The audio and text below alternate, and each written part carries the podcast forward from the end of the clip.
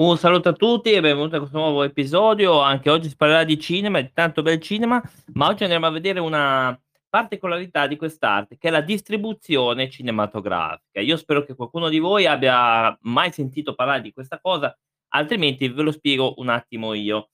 Allora, la distribuzione cinematografica è una fase del processo di diffusione e presentazione al pubblico di un film.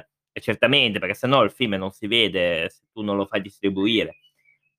Della distribuzione cinematografica si occupa spesso una compagnia indipendente, una società controllata o occasionalmente una individuale che lavora con l'agente finale tra la casa di produzione o alcuni agenti intermediari o un esercente, con il fine di assicurare le proiezioni del film del produttore sullo schermo della sala cinematografica. Nel campo del cinema il termine distribuzione si riferisce al mercato e alla circolazione di film nei cinema. Quindi fin qua non mi sembra niente di, di che da spiegare. Il primo passo per il distributore è di convincere l'esercente a noleggiare o a prenotare ciascun film. Con questo fine il distributore può organizzare uno spettacolo privato per l'esercente o usare altre tecniche di marketing che convinceranno l'esercente di poter ottenere profitti finanziari proiettando il film. Una volta d'accordo, il distributore assicura un contratto scritto o verbale, ma io so sempre per il tutto scritto, di verbale ho imparato che non bisogna avere niente, imponendo un minimo garantito, ovvero un prezzo che l'esercente sarà obbligato a corrispondere alla distribuzione appena verrà staccato anche un solo biglietto e una percentuale sugli incassi variabile solitamente dal 30 al 50%, applicabile qualora l'ammontare della percentuale superi il minimo garantito. Il distributore tratterà una percentuale per sé trasmettendo il residuo alla casa di produzione o ad ogni altro intermediario, come l'agente di distribuzione dei film. Il distributore deve anche assicurarsi che ci siano abbastanza copie del film per servire tutti gli esercenti con i quali si stipulano un contratto, assicurarsi la loro consegna fisica ai cinema per il giorno prefissato e assicurarsi il ritorno delle copie all'ufficio della compagnia distributrice o altri luoghi di immagazzinamento, il tutto sempre vincolato dal contratto. In pratica, ciò che include la produzione fisica delle copie e il loro trasporto per il mondo, un processo che potrà presto essere rimpiazzato dalla distribuzione digitale, come anche dalla creazione di poster, di pubblicità sui quotidiani, sui periodici, spot pubblicitari e altri tipi di pubblicità. Per di più, il distributore è responsabile nell'assicurare che il materiale pubblicitario sia disponibile in ciascuna copia di ciascun film, poiché si ritiene che ciò aiuterà l'esercente a invogliare un pubblico più grande nel creare queste pubblicità nel caso non fosse già stato fatto dalla casa di produzione e nel organizzare la consegna fisica del materiale pubblicitario selezionato dall'esercente prima della prima proiezione. Quindi abbiamo un, pre- un contratto dove c'è appunto scritto io ti do questo, tu prendi quello, eccetera, eccetera. Quindi ovviamente tutto deve essere in- invogliato anche con i poster, i gadget, eccetera. Quindi questo, questo sta dicendo questo trafiletto. Se il distributore sta trattando un film importato o in lingua straniera, egli sarà anche responsabile del doppiaggio e della sottotitolazione del film e dovrà assicurare la censura o altri tipi di approvazioni legali per la proiezione del film nel paese territorio nel quale crea profitti, prima di contattare gli esercenti per la prenotazione. Quindi, come viene detto qua, il distributore si deve eh, mettere in moto per fare il doppiaggio e per eh, i sottotitoli. Quindi non è eh, chi lo trasmette che deve farlo, ma è chi lo distribuisce. Ovviamente deve anche, come qua viene detto, eh, assicurare che la censura di quel paese sia tutto nella norma, che non ci siano problemi in quel senso. Questa è una descrizione incompleta in generale. Le odierne pratiche dei distributori di film possono variare da questo modello in punti differenti nel tempo durante la storia del cinema e secondo differenti pratiche nazionali riguardo alla distribuzione dei film. E certamente, perché ogni paese ha la sua regola per quanto riguarda l'arte e il cinema, quindi ovviamente Questo è a in certi paesi, per esempio, magari del Medio Oriente, la censura, ehm, sarà diversa rispetto magari ai paesi occidentali, per esempio. Così una spiegazione piena di questo argomento deve tenere conto di tutti i periodi e le nazioni sin dall'inizio dei film, o limitarsi allo studio di periodi e paesi specifici. Quindi, come abbiamo visto, non è, ehm, completa come cosa perché ogni paese ha il suo ha il suo ha la sua legge in questo senso. Nei giorni del cinema hollywoodiano classico, gli studi cinematografici usavano il sistema studio, producendo e distribuendo i loro stessi film ai cinema che possedevano, una pratica conosciuta come integrazione verticale. Il controllo degli studio sulla distribuzione fu fortemente indebolito negli Stati Uniti quando nel 1948 il caso Stati Uniti d'America vs Paramount Pictures obbligò le major studio a vendere tutti i loro cinema. Oggi i major studio e le compagnie di produzione indipendenti allo stesso modo competono per la proiezione nei cinema.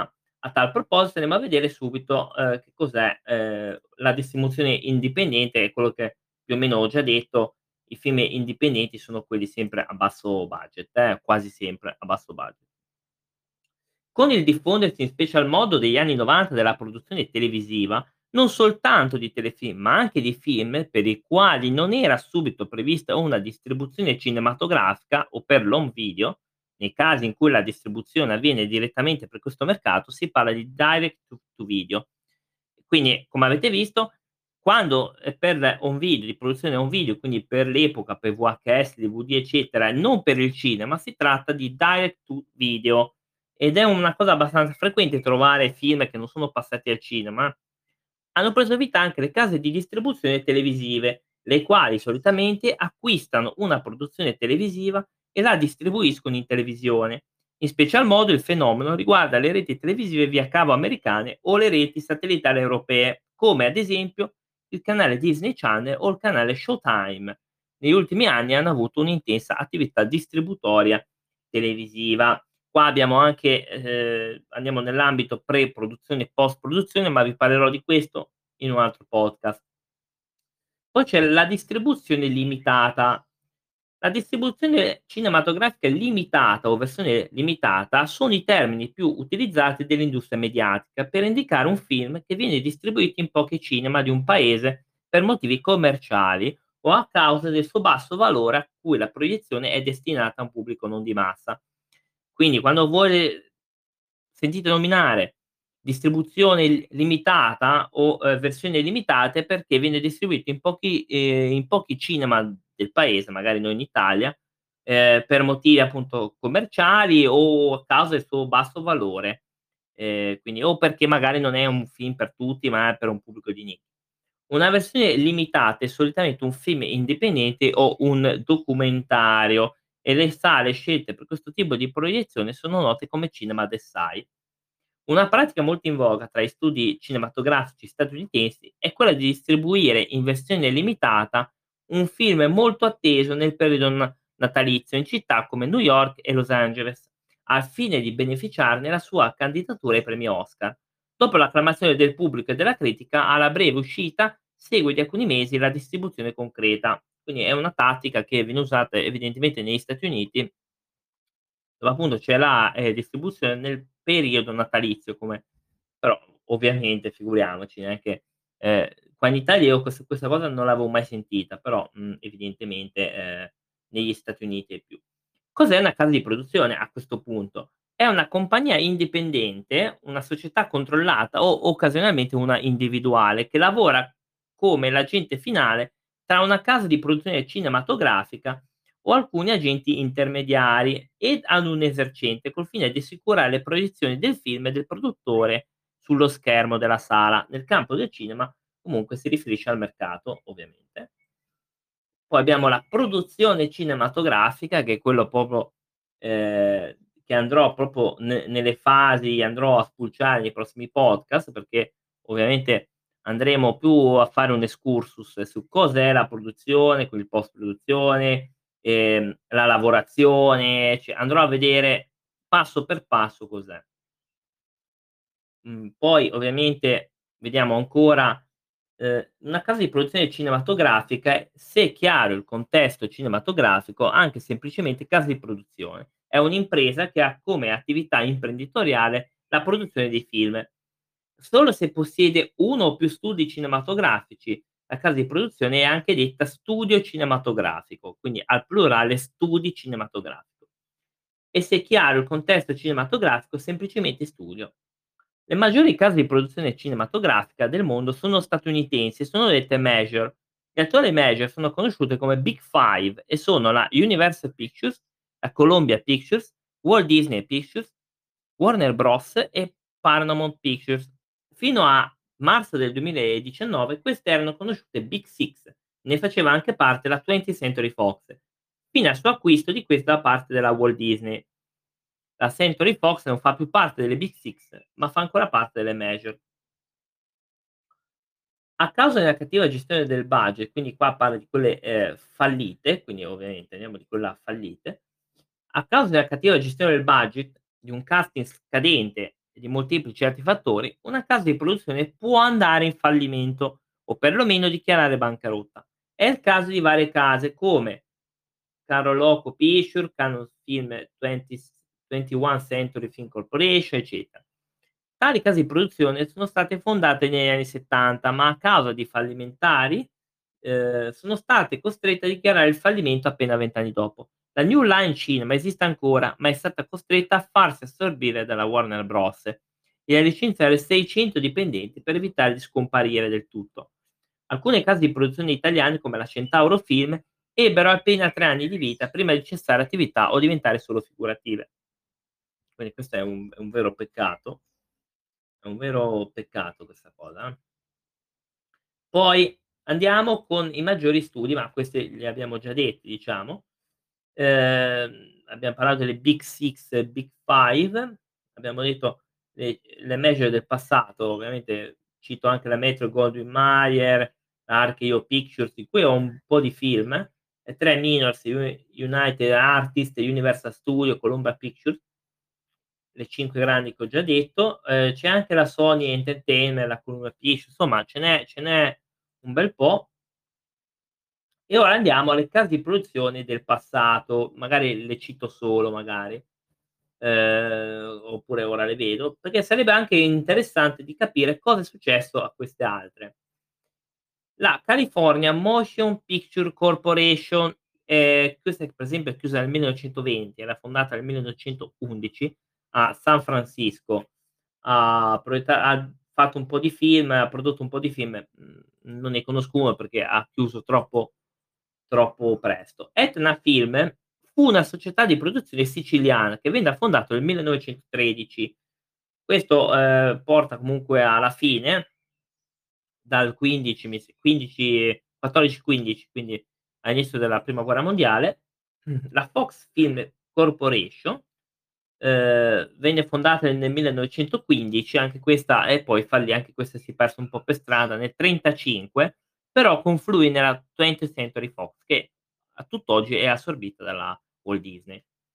Franchises Pictures è stata una casa di produzione fondata nel 1998 eh, e chiuse nel 2004 per bancarotta. Vediamo se ho visto qualcosa del genere. FBI protezione dei testimoni l'ho visto, Battaglia per la terra l'ho anche visto, anche questo nulla di che. Driven, ok, Driven, ok, so quello con Stallone, perfetto. Angel Eyes, ok, sì, questo lo conosco. Basilist, Ballistic, no, Ballistic quello con eh, Banderas e Lucy Liu, sì. L'ultimo samurai, eh, comunque ha prodotto roba interessante, perché ha prodotto anche Infiltrato speciale, L'ultimo samurai, Tristano Iso, e Isotta l'ho fatto quindi per bancarotta. ok, poi andiamo con le altre, vediamo se ne, ne conosco. Eh. La Ionio Film, Ionio Film, questa venne chiusa nel 1916, quindi non posso conoscere. Miramare Film, anche questo, un'altra casa di produzione che venne fondata negli anni 20 e chiusa nel 31, eh, era italiana. La Mutual Film, nata nel 1912, chiusa nel 19, che produsse alcune delle commedie più famose di Charlie Chaplin. In 8 anni ha prodotto quasi un centinaio di film e ne ha distribuiti 4007. Ehm, però molte di essi sono andate perdute o rovinate col tempo. Abbiam già parlato di questo problema. Oriental Film anche questo è stata una compagnia di produzione, ehm, di Batavia, Indie Orientali Olandesi, quindi a Giacarta, venne fondata nel '40, nel '41 già chiuse, perfetto proprio. La Panaria Film, fondata nel '47, chiusa nel '56, anche questa. Eh, vedete quante ce n'è state? Ce n'è anche la Savoia Film, che ora andiamo a vedere, andiamo a spulciare un attimo, fondata nel 1911 e chiusa nel '23 per cessata attività. Star Film, ehm, questa è stata una casa di produzione nelle Indie olandesi, quindi ovviamente non posso averlo visto, chiuse nel '42 con l'invasione giapponese dell'isola. Ovviamente invece la Star Film è un'altra, fondata la prima credo, ehm, venne fondata da Méliès e, ehm, chiuse nel nel 1913. Fu la prima casa di produzione cinematografica, la primissima e ovviamente è nata in Francia, ovviamente. Tanz Film, quindi attenzione, la Tanz Film, che nacque nel '29 e chiuse nel '42, sempre nelle Indie orientali, anche queste un sacco ne hanno chiuse. Technicolor, fondato nel 1914 e chiuse, ehm, in teoria nel 2001 perché poi venne anche cambia venne comprata da Thomson SPA che era francese, eccetera. Quindi in realtà, uhm, chiuse praticamente nel s 2016, sì, o comunque negli anni 2000. Union Film nacque nel '40 a Batavia, ma tutte lì, e chiuse con l'invasione giapponese del '42. Quindi queste sono solo alcune, eh, perché poi secondo me ce ne son state molte altre. Poi studi di animazione Film e studi per studio studi di animazione britannici, ce ne son tantissimi. Film di animazione della 20th Century Fox, della Disney, DreamWorks Animation, Hanna-Barbera, Laika, Lanterna Magica. Uhm, vabbè qua ce n'è tantissime, della Hanna-Barbera ce n'è ce n'è per così. Fatti l'Hanna-Barbera fu un grande io avevo visto un sacco di suoi cartoni dell'Hanna-Barbera. Va bene, va bene, spero che si sentano bene, mi fanno notare che mi ascoltano con le nuove con le nuove cuffie. Ehm, CGI, okay, va bene. Film di di animazione realizzati in CGI, quindi attenzione abbiamo i Blue Sky Studios, insomma abbiamo tante tante case di distribuzione, la Tristar Pictures, Universal Studios, Warner Bros, Nickelodeon, ehm, Nickelodeon vabbè quello okay. Andiamo subito a vedere alcune, così poi faccio una mini rubrica anche di questo, vi parlo delle case di distribuzione. La Blue Sky Studios ha fatto L'era glaciale, Epic, Fernia, Una ghianda per sempre, Snoopy e Friends, Spie sotto copertura, vabbè. La Disney okay, la DreamWorks, Illumination Entertainment, Imagine Movers. Questa ha fatto cattivissimo noi la Illumination Entertainment. No, ce ne son tante, ce ne sono veramente tante. Laika, la la Lanterna Magica, New Line Cinema.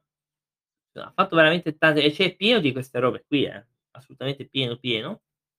Vediamo poi case di produzione c'è anche cinema porno, attenzione, io non voglio entrare nel nel dettaglio, però posso citarne un paio, la Anabolic Video, Alpha Friends, uhm, Moane non credo ci sia Moane Mondiale, Private Media Group, perché come come tutti sanno, cioè spero che sanno, quando si parla di porno c'è sempre questo grosso problema che non si capisce bene, ehm, di che cosa stiam parlando.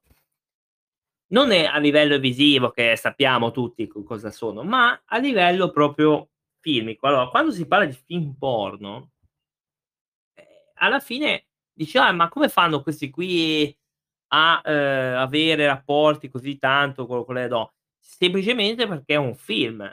Quindi essendo un film ha anche questo, la produzione, la pre-produzione, il montaggio, sia in un modo che nell'altro, la post-produzione, i tagli di video, cioè magari sono lì nell'atto, ora vo voglio entrare senza andare proprio nei dettagli, vanno nell'atto, magari fanno 2 cose, poi stop, pausa e loro stanno lì in pausa. Poi do un'altra ora dico: "Dai si riprende, scena 2 e via".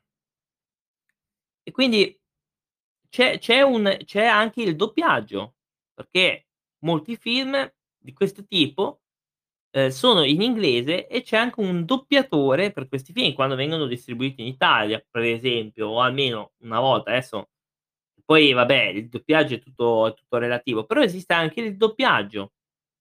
Esiste la fase dove si tagliano le scene in più, ehm, perché è un film, quindi, uhm, c'è questo, il traduttore dei titoli esiste, penso che esista anche quello. E quindi saranno storpiati come quelli in Italia. Quindi quando si parla di di questi tipo di film bisogna sempre un attimino, uhm, pensare che effettivamente sono dei dei film a tutti gli effetti. Quindi attenzione quando molti vedono questi film hard, bisogna pensare che non è tutto bo bo bo bo bo fatto tutto e via. No, c'è una un taglio, c'è un cambio di scena, c'è il trucco, c'è il parrucco, c'è la preparazio quindi anche questo è un film. Quindi chiudiamo questa parentesi dei film hard che in realtà, ehm, sono film, ehm, normalissimi come tanti altri, ehm, l'unica differenza è che sono film a luci rosse, ma in realtà sono film. Anche quelli che vedete con scritto amatoriale, più delle volte non sono amatoriali, ma sono film fatti, uhm, a telecamera a mano. Sono fatti come i film horror o come altri film a telecamera a mano. Quindi anche quando voi vedete amatoriale, più delle volte è la tecnica che si usa anche per film horror. È incredibile, ma è così. Infatti quando vedete amatoriale non credeteci perché spesso e volentieri non è così. Poi cioè in realtà sì, però no più delle volte no. Ma cambiamo genere e andiamo all'Armen Film, ehm, nota anche come Hai Film, che è uno studio cinematografico armeno con sede a Yerevan. Lo studio è stato fondato nel '23 e come unità di produzione, quindi qua si va in Armenia, perché poi andremo a vedere paese per paese le case di produzione più importanti, ne sto citando alcune e poi dopo ovviamente andremo a vedere. Allora andiamo con la casa di produzione prossima che si trova in Messico, fondata nel 2005 il Canana Film. È una società di distribuzione e produzione ovviamente, ehm, nel 2005, mhmm, è stata la prima compagnia latinoamericana a avere sfruttato la maggior parte dei servizi disponibili: cinema, DVD, video on demand, Netflix e iTunes. Quindi anche questo son tutti film, uhm, lasciami entrare, l'ho anche visto, quindi, uhm, hanno distribuito questi, hanno prodotto, vediamo se ho visto qualcosa, ma credo di no perché è nel sempre nel loro confine nazionale credo. No, no, non è del genere di prima, poteva essere. La Concord Production, attenzione, è una società fondata nel '72 a Hong Kong da Bruce Lee. Quindi è chiusa purtroppo nel '76, però c'era anche la Concord Production.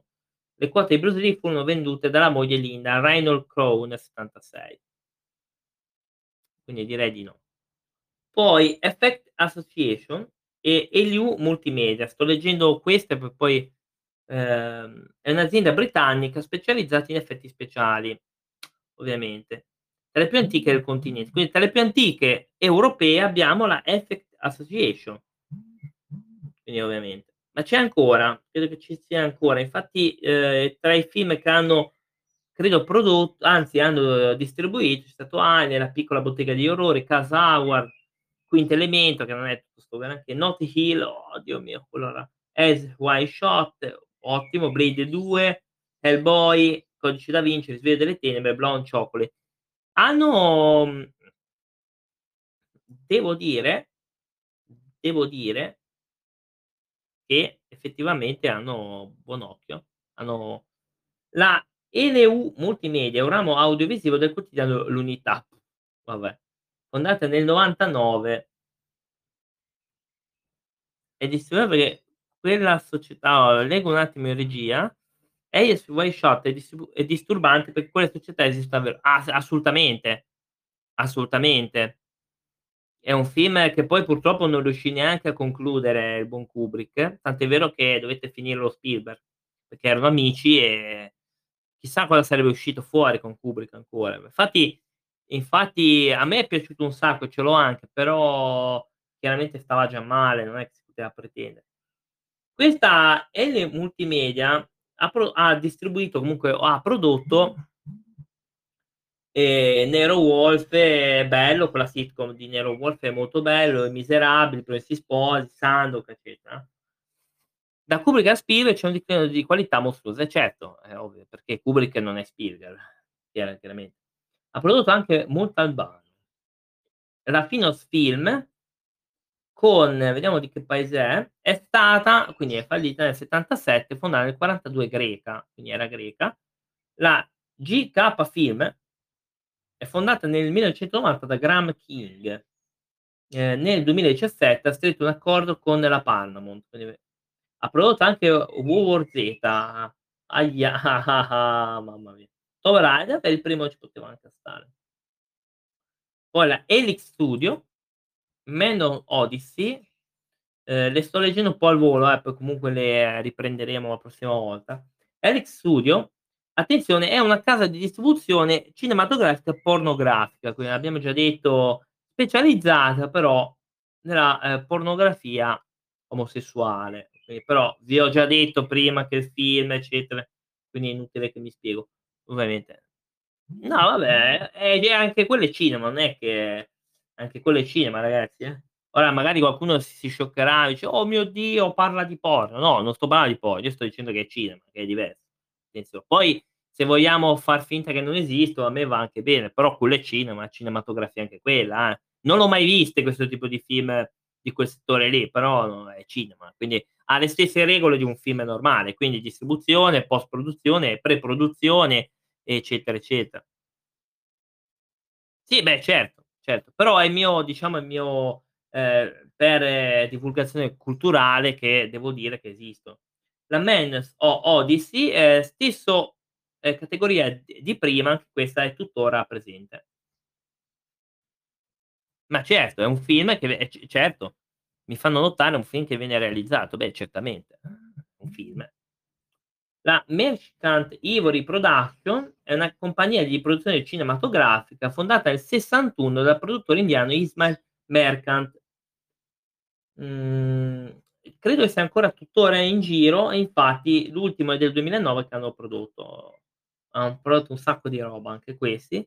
La Pinewood Studio, quindi attenzione, Pinewood Studio, sono uno dei più famosi teatri posa d'Europa. Nel '35 è stato fondato. Poi la Platinum Dundes che è stata fondata nel 2001 da Michael Bay, Bradley Fulter, specializzati in film d'orrore e rifacimenti. Ecco, questo già Michael Bay co con questa roba non dovrebbe essere perché, mhmm, vabbè lui è furbo in realtà, perché io ho sempre pensato di Michael Bay che, ehm, una persona che fa dei film del genere devi farli apposta. Perché se voi vedete Transformers ha è un continuo acceleramento, ha delle scene super accelerate, tutto confuso, esplosioni ogni 3 secondi, una roba incredibile, cioè no non incredibile positivamente e negativamente, e poi ha fatto altri film terribili. Ehm, però secondo me lui li fa apposta, perché cioè sbagliare in quel modo lì vuol dire proprio che sai cosa stai face però comunque andiamo avanti, vediamo cosa han prodotto. Oh! Non aprite quella porta. Ah! Il remake. Mamma mia, che cesso.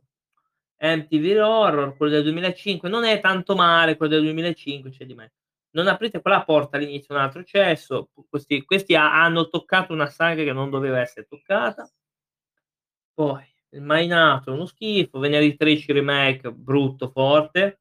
Nightmare, il remake, una roba veramente da inconcepibile, proprio inconcepibile. Han fatto apparire personaggi di Nightmare come un coglione, eh, e non come quelli dei film vecchi. La notte del giudizio invece è buono, strano che l'hanno l'hanno prodotto loro, incredibile, però è veramente bello. La notte del giudizio, anarchia, carino. Tartarughe Ninja è uno scempio, scempio, anche Tartarughe Ninja fuori dall'ombra ancora peggio. A Quiet Place invece è molto bello, un posto tranquillo e veramente carino, un bel un bel film horror di quelli ben fatti, interessanti. A Quiet Place 2 non l'ho ancora visto. Poi hanno prodotto roba per la televisione, insomma han prodotto la maggior parte di roba che è abominevole qualche qualche perla l'hanno fatta, quindi Cioè, per la legge dei numeri, se io ne faccio 50 film, 2 son belli per for Produschi Film Negara è una casa di distribuzione indonesiana, quindi attenzione, ed è ancora tutt'oggi attiva. Ehm, nel '49 fu fondata, accidenti, un sacco di anni. Ehm, la RT Pictures, una casa di produzione brasiliana fondata nel 2005 principalmente per le sue sortite di cinema indipendenti statunitensi. Quindi attenzione, qua in Brasile dal 2005 viene fondata tutta roba anche americana. Vediamo se ho visto qualcosa di questa roba. Armageddon Time, no, credo di no, perché è roba abbastanza limita RVK Studios, islandese, quindi qua si va in Islanda, ci sono anche questo. Ovviamente non posso aver visto niente de dell'Islanda, però c'è anche questa, la citiamo. La Stovek Sport Film, oddio, ehm, fonda è un'azienda del del governo sovietico, oddio, era del '45, okay, poi comunque ha chiuso. Mhmm, no, poi ha chiuso, okay, con la fine dell'Unione Sovietica ha chiuso. Era responsabile della diffusione dei film sovietici all'estero. Vabbè, non ho visto niente anche di questo. Variety Distribution e poi andiamo verso le ultime. Questa è italiana, la Variety Distribution è italiana dal '45, anche questa, ehm, specializzata nell'industria cinematografica, audiovisiva e multimediale, vabbè. Ehm, catalogo, vediamo un po' cosa hanno fatto. Mediterraneo di Salvador, Scarino, interessante il postino, ehm, hanno distribuito il postino, ehm, 7 minuti di Michele Placido, Il grande salto di Tirabassi, mhmm, sì, boh. Oddio, hanno distribuito veramente Anthrophagus di Gio D'Amato? Oh madonna, non la sapevo questa. E, ehm, andranno a distribuire Anthrophagus 2, auguri, auguri, perché il primo era aveva delle scene agghiaccianti, non che erano brutte, ma veramente terribili.